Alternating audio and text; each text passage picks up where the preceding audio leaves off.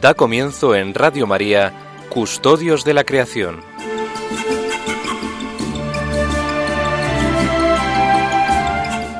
Dirigido por Lorena del Rey.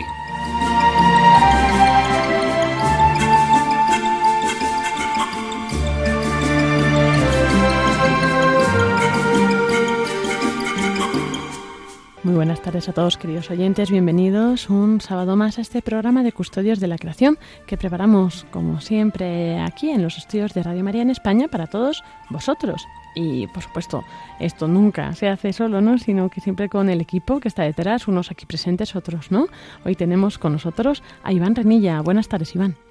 Muy buenas tardes, queridos oyentes, y muy buenas tardes. Encantado de estar otra vez con todos ustedes. Y bueno, pues es un placer volver a poder compartir con ustedes pues, este tiempo de, de tarde el sábado. Iván que al principio no quería para nada el micro y al final aquí el más fiel. Pues sí, al final, al final mm, me voy a acostumbrar y, y ya sabes, Lorena, que no me dejes mucho el micro que al final no lo suelto. ¿sabes? Pero bueno, es verdad que el Señor capacita a los que llama, pues nada, te llamo a venir aquí a Custodios y aquí seguimos. Bueno, yo quería recordar eh, a, a todos ustedes, pero muy especialmente a nuestros compañeros, a a Francisco Marcos, que ya saben que es profesor en la Universidad Politécnica de Madrid, y a Pablo Martínez de Anguita, que aunque últimamente no le oímos, pero eh, seguro le tenemos muy presente y además es que, además de, bueno, de las múltiples tareas, eh, hay una cosa muy importante y es que da gusto oír que hay un padre que ejerce de padre y que hay un marido que ejerce de marido. Entonces tienen que comprender ustedes también que tienen su, su familia y sus... Aunque me da a mí que Pablo no está precisamente este fin de semana cuidando de su familia. no, sí, también, también se la llevan a sus viajes, pero bueno, está el instituto en Granada, ¿no? Laudato sí, y bueno, pues ahí está ayudando a formarlo, a crear, a comenzar y esperamos que a su vuelta nos cuente las novedades. Así que vamos a comenzar, si te parece, Iván, que hoy tenemos una entrevista Muy muy, interesante con Emilio Chubieco y después pues nos contarás también eh, tu sección de árboles. ¿Te parece que empecemos? Pues muy bien, porque estamos deseando que ya nos cuente Emilio sobre la declaración de Torre Ciudad. Muchas gracias a todos eh, y bienvenidos a Custodios de la Creación.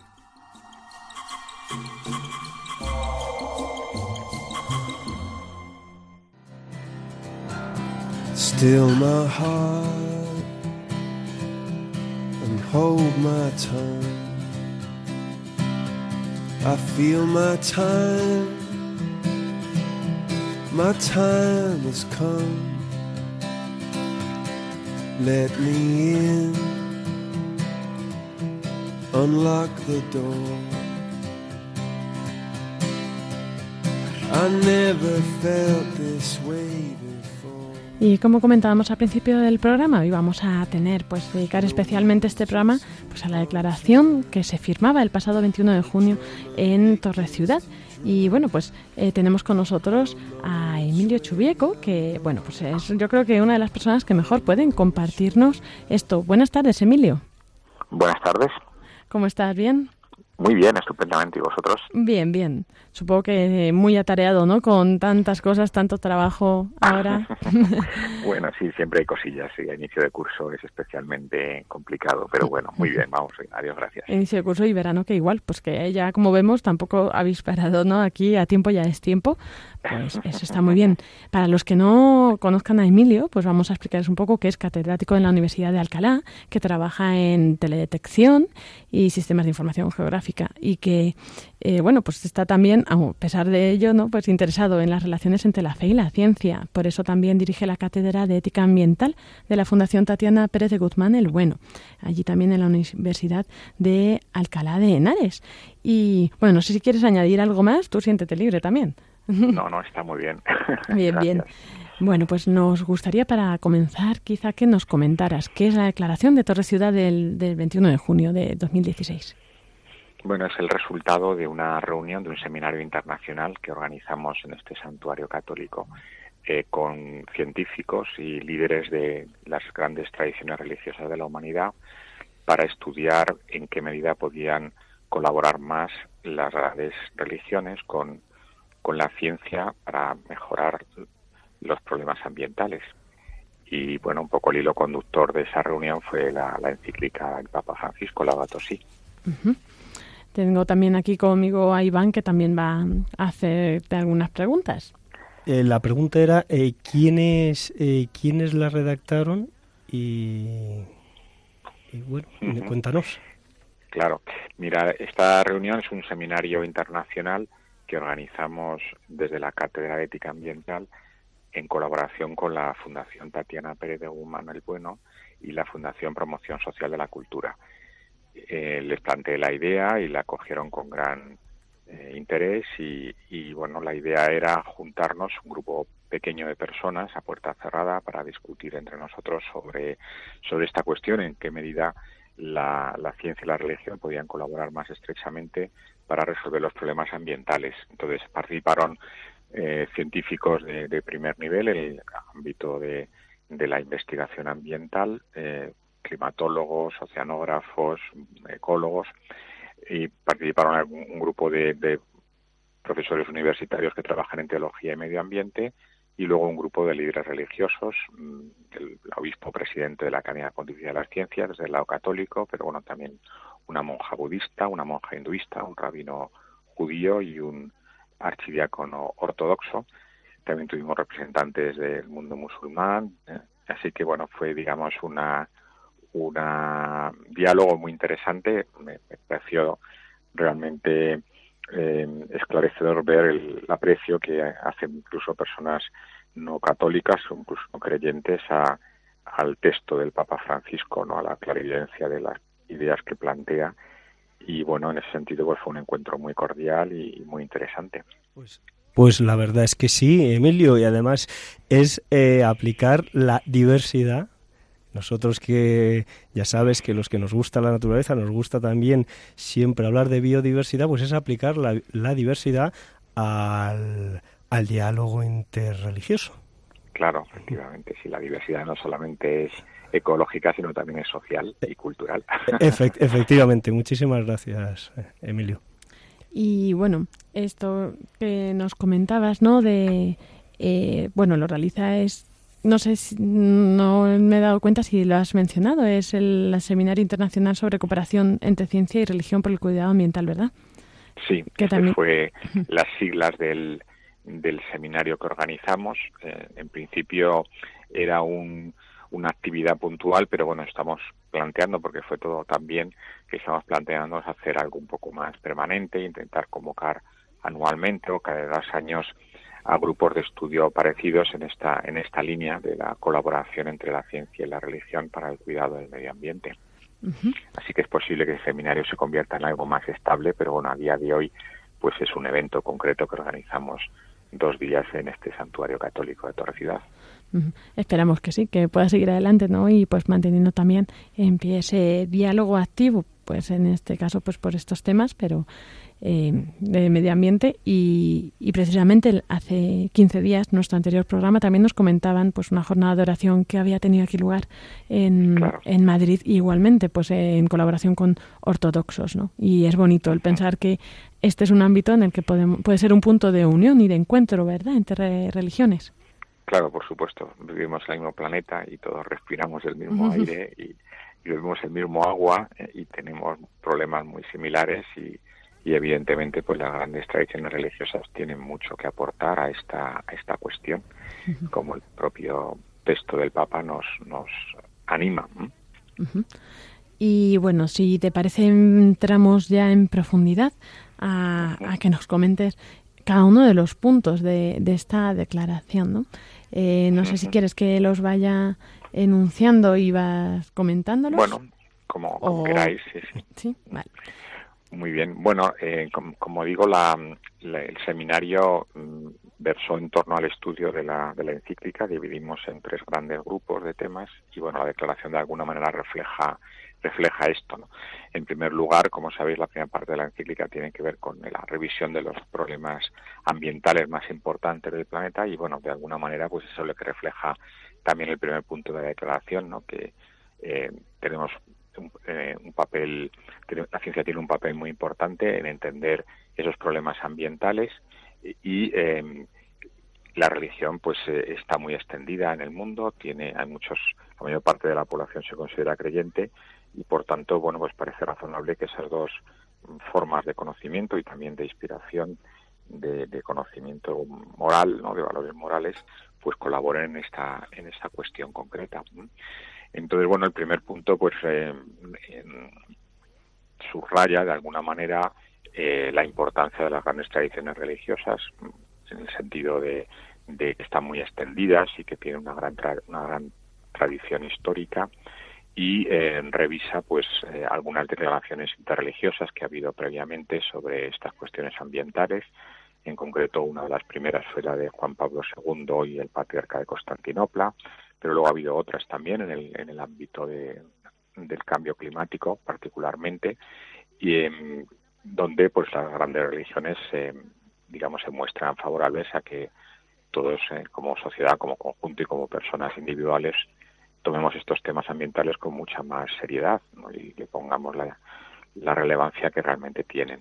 Sí, efectivamente, Emilio, yo, yo creo que hablabas antes de que todos respiramos el mismo aire y bebemos el mismo agua. Yo creo que al final el medio ambiente va a ser eh, ese idioma, yo creo, en el que todos mm, quizás nos vayamos a entender de distintas religiones y, e incluso también de distintas ideologías, ¿no? Porque al fin sí, sí, sí. No, no, no, sí, estoy de acuerdo, sí. Porque al final yo creo que, que todos vivimos en esta casa común y, hay temas que tendremos que abordar juntos, ¿no? Es como en una familia que viven en una casa, al final, aunque pueda haber diferencias entre uno y, otros, para la convivencia tienen que tenemos que entendernos, ¿no? En nuestros hogares sin duda. Sí, eh, en este caso, digamos, nosotros queríamos poner el énfasis sobre otras declaraciones interreligiosas en el aspecto específico de la colaboración entre la ciencia y religión. A veces, no siempre, ¿no? Y desde luego no tanto como, como se tiende a pensar de manera tópica, pues la ciencia y la religión han tenido caminos de un cierto enfrentamiento, como digo, mucho menos de lo que a veces se piensa, pero está claro que, que esas, eh, entre comillas, desavenencias históricas que a veces se ha tendido a exagerar, pues en muchos frentes son absolutamente artificiales, ¿no? Y en este en concreto es bastante obvio, ¿no? Es importante que la ciencia reconozca que, que no que necesita, digamos, aliados, porque la ciencia mm, entiende los problemas, permite hacer un seguimiento de las tendencias, pero no va a cambiar la conducta de las personas, que es lo que está detrás de los problemas ambientales. Y para eso necesitamos otro tipo de aliados que vayan en la línea de los valores éticos y morales y evidentemente ahí la religión tiene un papel muy importante. Por otro lado, las religiones también tienen que reconocer la importancia de la ciencia, que los problemas científicos hay que analizarlos científicamente, hay que escuchar lo que dicen los científicos, el, análisis que hacen de la, de la extensión y la gravedad de los problemas. De nuevo, la encíclica del Papa pues es un magnífico ejemplo en este sentido, ya que la primera parte se dedica realmente a, recoger una síntesis de lo que se ha investigado sobre los grandes problemas ambientales del planeta, cambio climático, degradación del aire, del suelo, del agua, etcétera. Y en ese sentido, bueno, pues permite poner a los creyentes en una actitud de, mm, de apertura hacia esos problemas y digamos, de reconocimiento de, de la importancia que tiene estudiarlos con, con el debida, debida profundidad, lógicamente desde la óptica de, la especialización que cada ciencia lleva consigo. Entonces, en este sentido, la declaración pues tiende a subrayar esa importancia de la ciencia, por un lado, para analizar y entender los problemas ambientales y la religión como una fuente de, sabiduría y de valores morales que permita tomar las decisiones que necesitamos tomar eh, para, para resolver las cuestiones. Por otro lado, también hay una, un elemento muy importante que es la, educación. Todo el mundo reconoce que, que el cambio pasa por, por cambiar los patrones educativos y los valores educativos. Y en ese terreno también la religión tiene un papel muy importante, ya que buena parte de la juventud del mundo es educada en instituciones religiosas, especialmente en los países en desarrollo. Y en este sentido, pues la mayor colaboración, la mayor implicación de los líderes religiosos en las cuestiones ambientales, pues lógicamente va a facilitar mucho que las personas de a pie tomen estos problemas con, con la debida responsabilidad. Sí, Emilio, y tú, desde tu perspectiva y con toda la cantidad de datos y la cantidad, pues, pues bueno, de experiencias que has tenido y de encuentros, ¿crees que ese matrimonio, ciencia y religión en un futuro, no próximo, pero en un futuro, llegarán a un buen entendimiento y a caminar juntos de la mano? Que para mí, desde mi punto de vista, sería lo ideal. Claro, por supuesto, sí, sí. Sí, yo, yo pienso que, que los científicos mm, más preocupados por los temas ambientales se dan cuenta de que la ciencia sola no basta, es necesario mover las conciencias, mover las, los valores, mover las actitudes de las personas y eso requiere pues otras otras visiones, no otras fuentes de inspiración más allá de los datos científicos que la ciencia pues lógicamente tiene tiene un, papel muy importante que jugar, pero no pero no resuelve todo, no no no, no permite em, eh, eh, una una integración comprensiva, digámoslo así, de las distintas facetas que, que, entran en juego en las cuestiones ambientales, ¿no? Por ejemplo, los temas sociales, los temas de, de relación entre, entre distintos grupos humanos, temas culturales, etcétera. Entonces, en ese sentido tiene que buscar aliados. Claro. Y, y bueno, en esta cuestión concreta del medio ambiente, pues eh, existe un, una, una gran cercanía desde el punto de vista de, una visión de la, del mundo como un espacio sagrado, puesto que ha sido creado por Dios. Por tanto, eh, necesitamos recuperar esa visión eh, religiosa, reverencial del, del, del ambiente eh, y a la vez necesitamos entender mejor los problemas ambientales para que nuestra implicación en esos problemas sea cada vez más eficaz. Comentabas, Emilio, sobre la educación también, que era eh, muy importante y de hecho, pues claro, es fundamental. Al fin y al cabo, el cambio también se hace de persona a persona, pero también existe el riesgo de que a nivel global, ¿no? Los que los que tienen en sus manos las grandes decisiones, ¿no? Que no se comprometan o no, eh, pues eh, todo este cambio no les afecte o no llegue para implantarse, pues en políticas a gran escala. ¿Crees que también ese cambio es posible mm, desde esta perspectiva de la religión? Em, bueno, yo creo que el, papel de los líderes religiosos mundiales es, muy importante también para mover a esas personas que, que pueden tomar decisiones de, más envergadura, líderes políticos o líderes industriales em, de grandes empresas.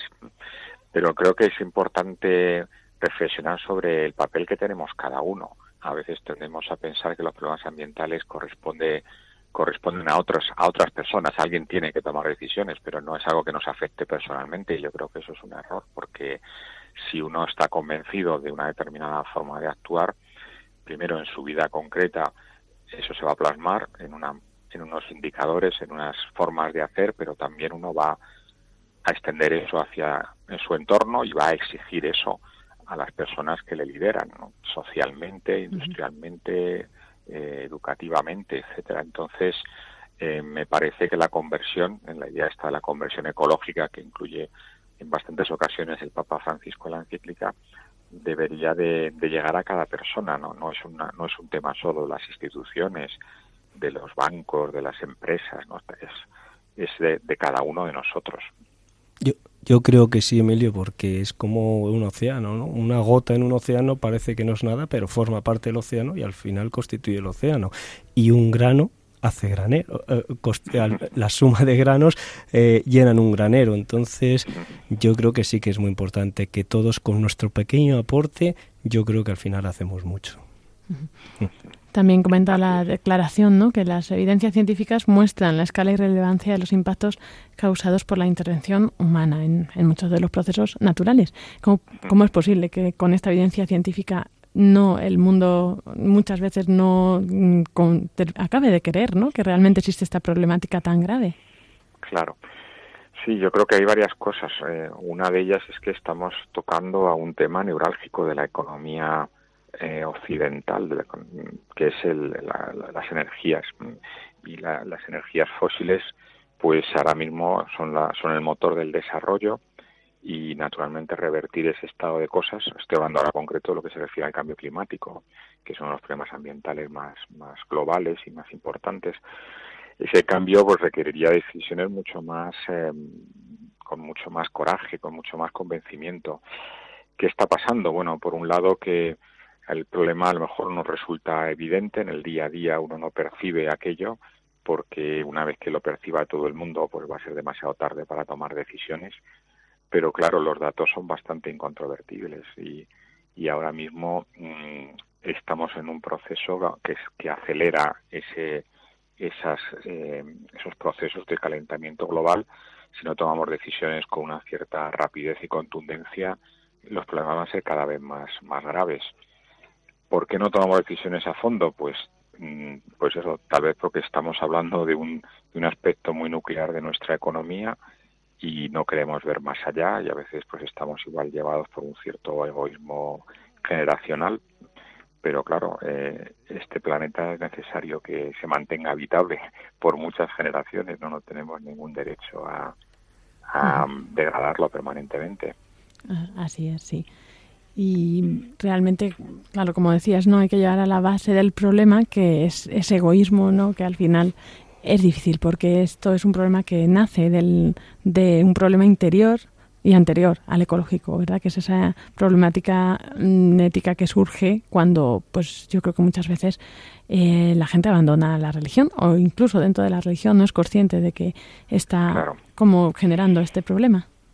Claro, sí, yo creo que es muy importante recordar lo que comentaba San Juan Pablo II, que el problema ambiental o ecológico no es un problema técnico únicamente, sino es un problema moral. Eh, estamos hablando de, es una cuestión de valores, en qué medida utilizamos los recursos del planeta, en qué medida permitimos que otras especies también los utilicen y que los seres humanos de las generaciones futuras lo hagan, en qué medida estamos dejando una impronta que puede llegar a ser irreversible todo esto evidentemente son valores éticos ¿no? que hay que plantearse en términos morales.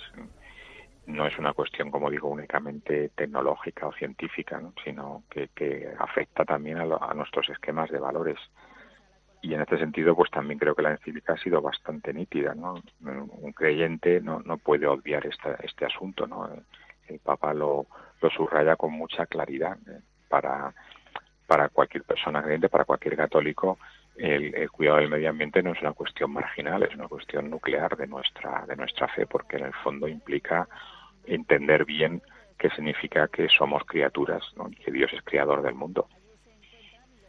Sí, eh, yo también pienso que en lo que comentabas, Emilio, a veces eh, los, los, seres humanos somos un poco eh, digamos, lentos a reaccionar, sobre todo cuando recibimos una mala noticia, ¿no? Parece que al principio no acabamos de creernos, eh, eh, realmente está pasando esto, es decir, nos está ocurriendo esto y a veces pues tardamos en reaccionar. Es, yo espero que no, no sea tanta la tardanza que al final, bueno, pues no nos dé suficiente tiempo. Yo creo que sí, ¿no? Que terminaremos reaccionando.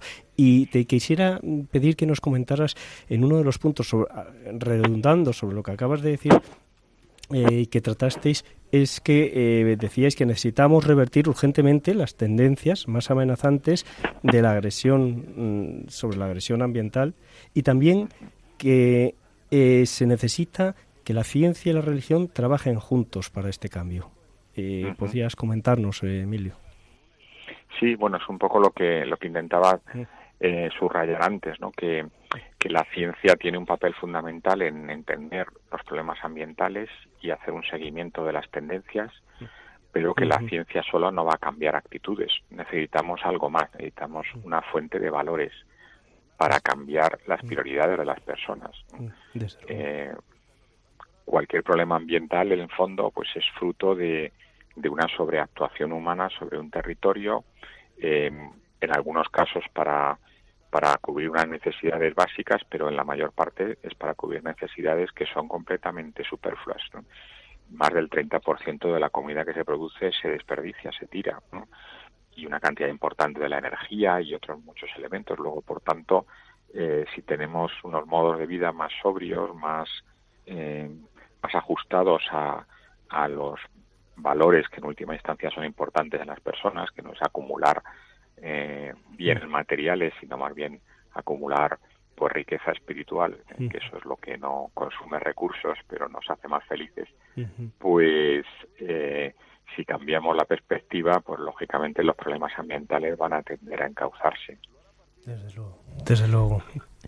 Y Emilio, así para un poco algo que nuestros oyentes puedan eh, pues eh, aplicar, ¿no? O aterrizar, poner los pies en la tierra y decir todo esto pues es verdad y yo lo veo, lo vivo. Eh, ¿Cómo puedo yo cambiar esto, no? bueno, al final las, las decisiones son, son siempre personas concretas, ¿no? La acumulación de las decisiones personales es lo que hace cambiar una sociedad. Y, al principio, pues, unos pocos, pero luego acaban cambiando al conjunto. Y eso lo podemos ver a lo de la historia en muchos aspectos, ¿no? desde la, de la esclavitud hasta muchas cosas. ¿no? Presencia de la mujer perdemos, en, Emilio, en la política. Ah, perdón. Perdemos la conexión, no sé qué ha pasado. ¿Ah, sí? ¿Ahora me escucháis mejor? Sí, ahora mejor. Ah, perfecto, sí. No, decía que, que al final la decisión, los cambios sociales se producen con una acumulación de las decisiones personales, ¿no? Y al, al, principio son unos pocos los que cambian un estado de cosas, pero esos pocos acaban cambiando el conjunto de la sociedad y eso lo hemos visto en la historia a través, por ejemplo, del, no sé, de la evolución de la esclavitud o de la reivindicación del papel de la mujer en la vida pública, etcétera, etcétera. En ese tema yo creo que, que tiene que ocurrir algo parecido. Existe bastante conciencia ambiental, o hay una tendencia a mejorar la conciencia ambiental, pero todavía estamos lejos de, que esa conciencia se marque en decisiones concretas que hagan nuestro modo de vida más sostenible y por tanto más permanente y por tanto pues pues eh, que tenga mayor garantía de, de, futuro. Un elemento, un asunto concreto que recomendaría a los, a los oyentes del programa es que echen una ojeada a la declaración, que vean un poco también el, el seminario que se organizó y, bueno, si le parece oportuno, pues que, que firmen esa declaración y que de alguna manera pues avalen lo que lo que allí se recomienda. Uh -huh. ¿Nos puedes indicar eh, dónde, cómo hacerlo, en qué en una página web? Sí. O? sí, tenemos una página web del seminario y otra específica de la declaración, www.declaration Ciudad, todo seguido, punto org. La declaración está en 10 idiomas, eh, incluido el persa, eh, el árabe, el hebreo, en fin, uh -huh. idiomas muy variados y también la tenemos lógicamente en español, así que tenéis un botoncito ahí para adheriros a la a la declaración y bueno, pues encantado, ¿no? que se pueda difundir y que llegamos a mucha más gente con estas ideas. Uh -huh. También la hemos compartido en nuestro Facebook de Custodios de la Creación, así que desde Facebook podéis acceder directamente a, a esta página para, para bueno, pues sumarse a, a ella y pues como un acuerdo ¿no? con esto y luego pues no sé si en esa página iréis poniendo luego si hacéis más actividades o más seminarios. Sí, uh así así haremos efectivamente. Ese será como un poco el, el enganche hacia hacia el futuro. Así no sé, Iván, ¿se te ha quedado a ti algo que quieras comentar? No, yo creo que darle darle las gracias a, a Emilio y que esperemos, Emilio, que esa, entre comillas, revolución medioambiental que estamos esperando, lo mismo que, como has comentado, esa revolución industrial que hubo, esa revolución social ¿no? y del feminismo que se produjo, esperemos que, que, y seguramente no llegará porque cada vez yo creo que la eh, con tantos encuentros y con tantos eh, seminarios como se realizan y tanta concienciación pues yo creo que al final llegará no esa revolución medioambiental para que por lo menos eh, podamos eh, mejorar la situación, al menos, o revertir la situación del cambio climático actual. Así que muchísimas gracias, Emilio. Bueno, gracias a vosotros por difundir estas ideas. Pues muchas gracias, Emilio, por todo esto que nos compartes. Y bueno, no sé si tienes algo más por ahí en la recámara para compartir. bueno, pues sí, ya que me lo preguntas, eh, te quiero comentar que acabamos de publicar una guía de buenas prácticas ambientales para las parroquias es una iniciativa que en buena parte se origina del encuentro este religioso, de la importancia de que los líderes religiosos tengan una mayor implicación en temas ambientales. Bueno, pues en el ámbito católico la, la base de la implicación de los líderes religiosos es la de los párrocos, ¿no? que son los uh -huh. que están con, con las personas a pie de calle. Es un manual sencillito ¿no? que, que incluye pues algunas actividades que pueden hacerse al hilo de la encíclica y luego también algunas recomendaciones pues sobre la gestión de la energía, del agua, de, de, los residuos de las parroquias. En fin, esperemos que sea algo útil ¿no? para, Ujú. para estos párrocos que, bueno, tienen muchas otras cosas en que pensar, pero en fin, esta también podría ser Otra útil parte. incor- incorporarla. Así es, y además esto ayuda, ¿no? A esa parte de, de aplicar todo esto que, pues, ese deseo que tenemos de, de ayudar al medio ambiente, pues, como concretando, ¿no? En acciones. ¿Y dónde se, es. dónde está disponible esta declaración? Esta, Sí, Bueno, de momento la, la tenemos en versión digital en la página web de la cátedra, es éticaambiental.org y en, en papel esperemos que la que se pueda publicar. Punto de, bueno, está, está en prensa, la semana que viene ya empezará a estar disponible. Perfecto, pues bueno, mantenernos al día de, de la evolución y iremos también informando aquí a los radio oyentes para que pues Mm. puedan acceder ahí en papel o pues todas las actividades o, o propuestas que hagáis desde la cátedra y, y del seminario. Muchas gracias, Muy bien. Emilio, y estamos en contacto. Muy bien, adiós, adiós. Hasta luego. Gracias, Emilio. Esperamos contar contigo. Ya sabes que siempre tienes las puertas de Radio María abiertas y pues todo lo que necesites también, pues eh, nos cuentas. Te llevas también nuestra oración y yo creo que la de nuestros oyentes para que todo este proyecto pues fructifique de su fruto y vaya adelante. Muy bien, muchísimas gracias. Hasta pronto, Emilio, y que Dios te bendiga. Adiós.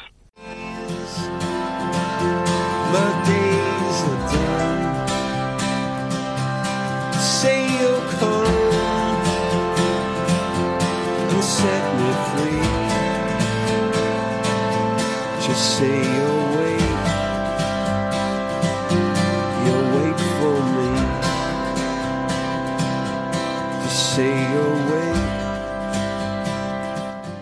Pasamos así ahora unos minutos musicales para que os dé tiempo si queréis ahí a conectaros ya a buscar ya la declaración y este, este manual de prácticas. Y volvemos en un enseguida, vamos.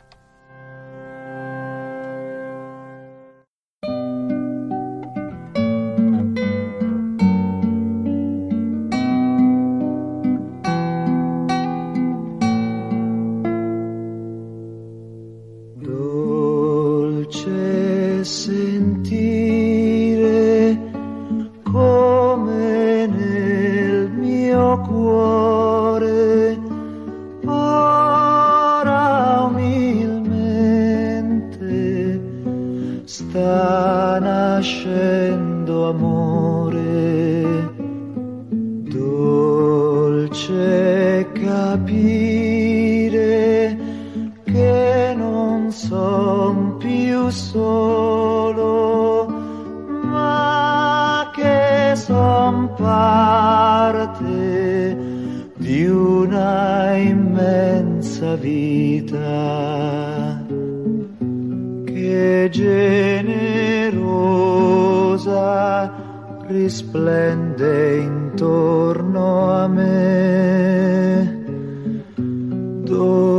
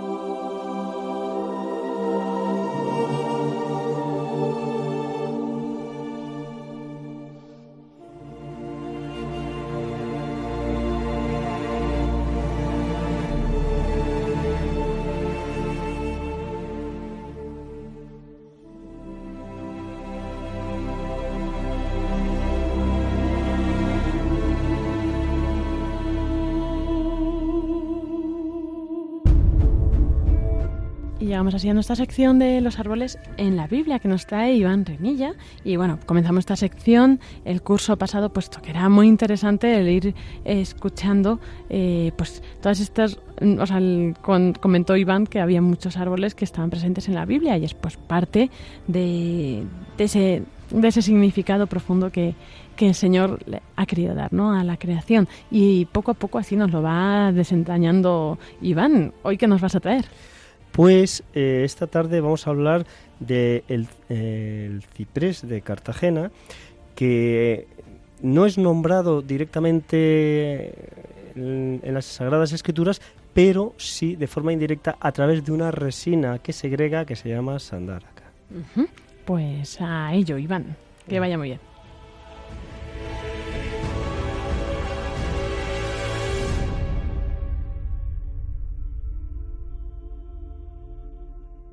Muy buenas tardes, de nuevo con ustedes, un sábado más. Señores oyentes, hoy el árbol que les traigo es el ciprés de Cartagena. A propósito de unas citas bíblicas de su resina, una resina que exuda, que es la conocida como sandáraca. Bien, pues respecto a las citas que, del Génesis a las que me referiré a continuación, debo comentarles que en un principio eh, había pensado incluirlas en la edición en las que les hablé de las dos especies que producían el bálsamo, allá por mediados del mes de julio, pero que finalmente no las incluí porque me decidí por la versión mm, de la Biblia denominada la Biblia de Jerusalén, que en su cuarta edición fue publicada en el año 2009 y que es fiel a los textos originales en hebreo, arameo y griego. Me incliné por esta versión y no por la edición de Reina Valera de 1995, la llamada Biblia del Oso, que fue la primera traducción al castellano llevada a cabo por Casiodoro Reina Jerónimo Español, y revisada por Cipriano Valera. En esa edición podía leerse en el Génesis capítulo 37, versículo 25, y vieron una compañía de ismaelitas que venía de Galaad, con camellos cargados de aromas, bálsamo y mirra. También en la otra cita que les traigo hoy, eh, que es eh, la del Génesis capítulo 43, versículo 11, el texto hace los mismos cambios, es decir, eh, bálsamo por sandáraca, aromas por almáciga y mirra por ládano. Luego quisiera añadir que con esta referencia de la sandáraca no he encontrado más citas, pero yo les invito a que ustedes, si se animan, mm, busquen citas y estaremos encantados, pues que o bien en el Facebook o bien en el correo electrónico custodio de la creación arroba radiomaria.es, pues nos mm, comuniquen esas citas que hayan encontrado eh, con referencia a la sandáraca. Bien, pues la primera cita, Génesis capítulo 37, versículo 25, luego se sentaron a comer al alzar la vista, divisaron una caravana de ismaelitas que venían de Galaad con sus camellos cargados de almáciga, sandáraca y ládano, que iban bajando hacia Egipto. Aquí, según la Real Academia Española de la Lengua, sandáraca se define como una resina amarillenta que se saca del enebro y de la tuya articulada, además de otras coníferas, y que se emplea para barnices y se usa en polvo con el nombre de grasilla. La palabra sandáraca procede del latín sandaraca y a su vez del griego sandarake. Esa es la etimología. Respecto a la otra cita, Génesis capítulo 43, versículo 11, en, entonces su padre Israel les dijo, si así tiene que ser, haced esto Tomad de los mejores productos de la tierra en vuestras vasijas y llevad a aquel hombre como presente un poco de sandáraca y un poco de miel, almáciga, ládano, pistachos y almendras. Aparece también eh, otra resina, que les haré un pequeño comentario para que, bueno, ustedes puedan entender o comprender o recordar cuando oigan este nombre a qué puede referirse. ¿Qué es el ládano? Pues el ládano es una resina gomosa, con textura algo pegajosa, segregada por la jara negra, principalmente o jara pringosa, muy abundante en nuestras latitudes, en nuestros montes mediterráneos. Eh, respecto a esta resina que segrega la jara, les diré que es muy curiosa la estrategia usada por este arbusto mediterráneo, pringando sus propias hojas con esta resina en momentos de máxima insolación o en los días más calurosos del verano. ¿Para qué? Pues con esa resina brillante refleja los rayos solares, evitando el calentamiento de las hojas y evitando la, transpiración. No entraré en más detalles sobre esta especie, la jara, porque lo que nos ocupa en esta sección, como ustedes saben, son árboles de la Biblia y no concretamente este, esta planta que es un arbusto. Quisiera también aprovechar eh, para comentarles eh, y animarles que entren en la página de Radio María y se descarguen la programación que esta emisora les ofrece y que es un lienzo sonoro lleno de color y diversidad, vamos, que cuenta con una programación rica y variada. Pero hecha esta recomendación, quisiera también recordarles que después de Custodios, de este programa de Custodios de la Creación, se alternan dos programas magníficos. Uno, Buscadores de la Verdad, dirigido por el padre don Javier Cedeceda, y otro programa que, que es La Tierra Prometida, dirigido por doña Beatriz Ozores, que desgrana de forma magistral junto a su equipo las Sagradas Escrituras capítulo a capítulo. Como por ejemplo, eh, se me ocurre, o me viene a la memoria, el programa del día 27 de agosto a las 6 de la tarde, donde explicó, se explicó espléndidamente el pasaje de los jueces, capítulo 9, versículos del 7 al 11, en el que Jotam cuenta la leyenda a los varones de Siquem de cómo los árboles fueron a elegir rey entre el olivo, la higuera, la vid, que lo rechazaron estas tres especies, y finalmente a la zarza, que sí que lo aceptó. Esto se lo digo a propósito de que yo este mismo pasaje, es decir, esta misma cita de jueces capítulo 9, versículo del 7 al 11, ya eh, se la presenté a ustedes cuando les hablé de la higuera, allí mm, allá por el mes de abril, más o menos, a la primera semana, hacia el 9 de abril, de este, de este, del presente año. Bien, pues mm, luego, en un momento, pasaremos a la ficha botánica y a las curiosidades.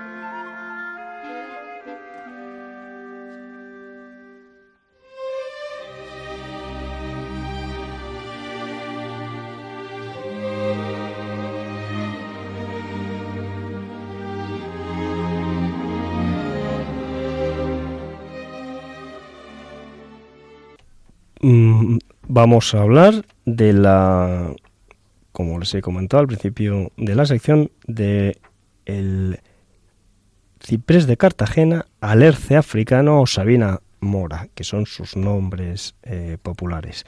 Su nombre botánico es Tetraclinis articulata o Tuya articulata.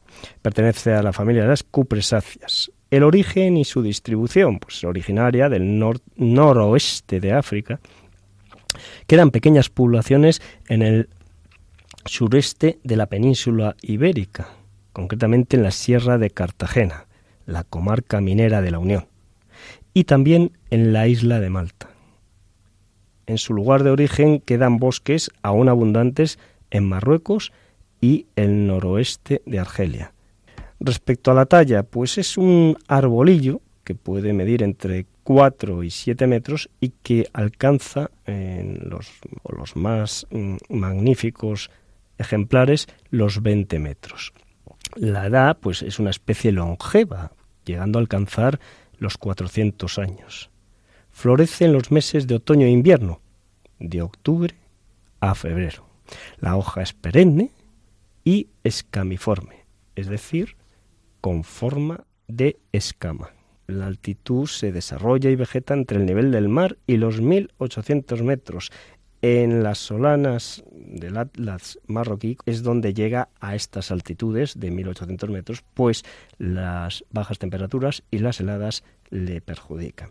En la península ibérica su máximo nivel de altitud son los 400 metros. Eh, respecto a los suelos, vegeta en cualquier tipo de suelo no encharcado y prefiere los calizos y los pedregosos. Respecto al uso de la madera, eh, su madera es de buena calidad, muy apreciada para la fabricación de muebles y la ebanistería y marquetería. También se usa para tallar y esculpir estatuillas y objetos artesanales. Otros usos y aplicaciones que tiene son el medicinal. Ha sido, como, ha sido muy usado como remedio para la diarrea en Oriente Medio y para aliviar los calambres también ha sido frecuentemente empleado, así como quemado a modo de incienso se usa en el mundo árabe para tratar los resfriados y la gripe. La resina de la sandáraca es muy cotizada como barniz de calidad y para la elaboración de pegamentos y cementos dentales. Actualmente es todavía aún apreciada, además de para estos eh, usos que les acabamos de, les acabo de comentar del pegamento y el cemento dental, es muy apreciada en la restauración de obras de arte como capa protectora para pinturas de los cuadros y para las antigüedades. En perfumería se utiliza para aromatizar y también como fijador en la elaboración de perfumes. Tiene también una aplicación en el curtido de las pieles, ya que la corteza es abundante y rica en taninos. Respecto al uso religioso, pues se usa principalmente en las mezclas para la elaboración de inciensos. En cuanto a un ramillete de curiosidades que les he podido encontrar y sería como siempre, hago referencia a la etimología de la especie. El nombre genérico, tetraclinis, viene del griego tetra, que significa cuatro, y cline, que significa lecho, cama o receptáculo, refiriéndose a su fruto que tiene cuatro escamas donde eh, aloja las semillas.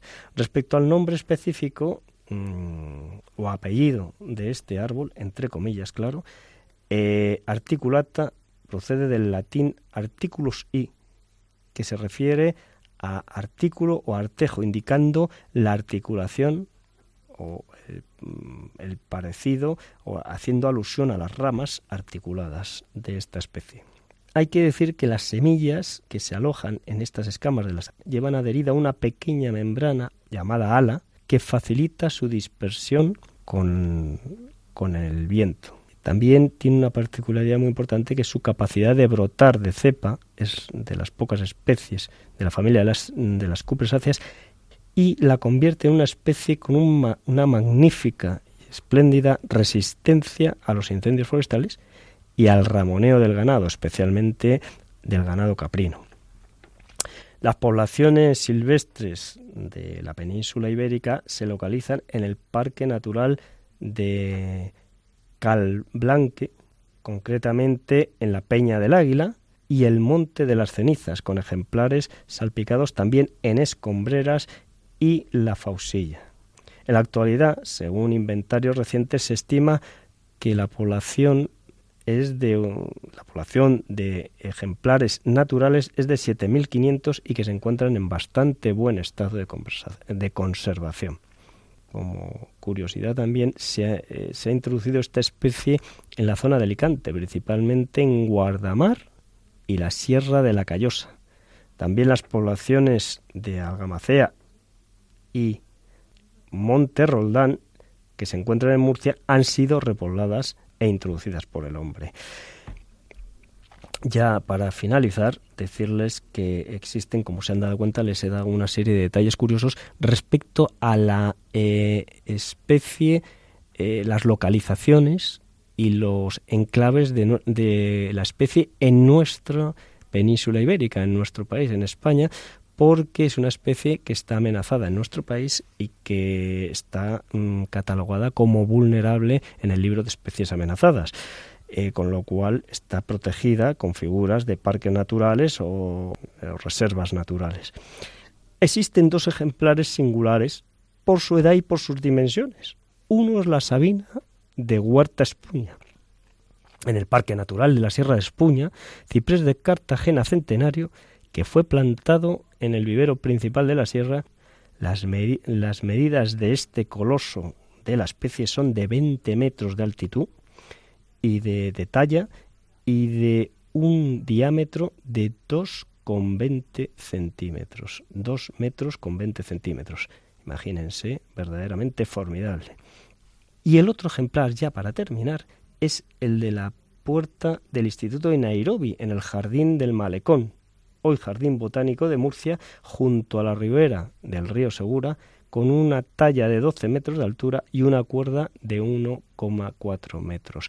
Es decir, mm, aproximadamente pues como algo más de medio metro, 60 centímetros de diámetro. Pues hasta aquí mm, la información sobre esta especie y sobre su resina, la resina que exuda, que es a propósito de ella, por lo que les he traído esta especie, que es la sandaraca. Hasta un próximo sábado, si Dios quiere, que Dios le bendiga.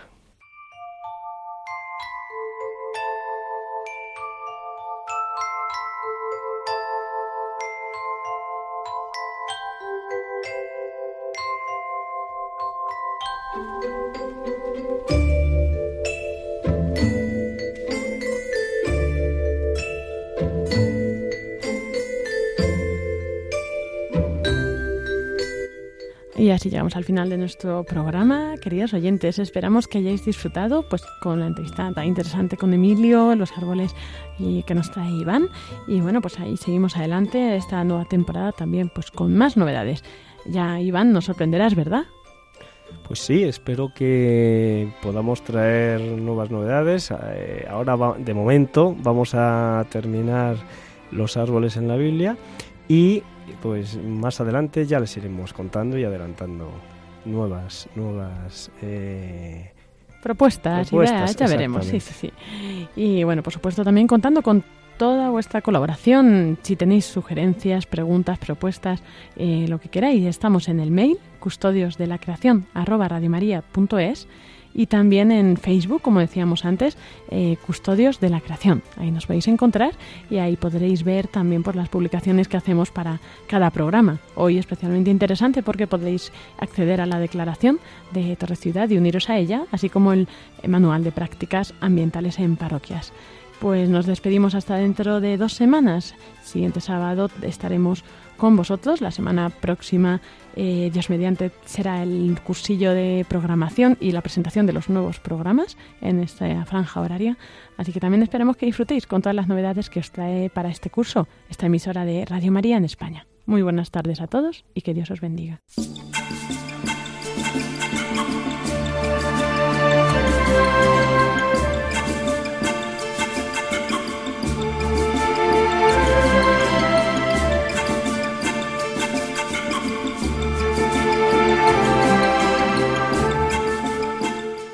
Acaban de escuchar el programa Custodios de la Creación, dirigido por Lorena del Rey.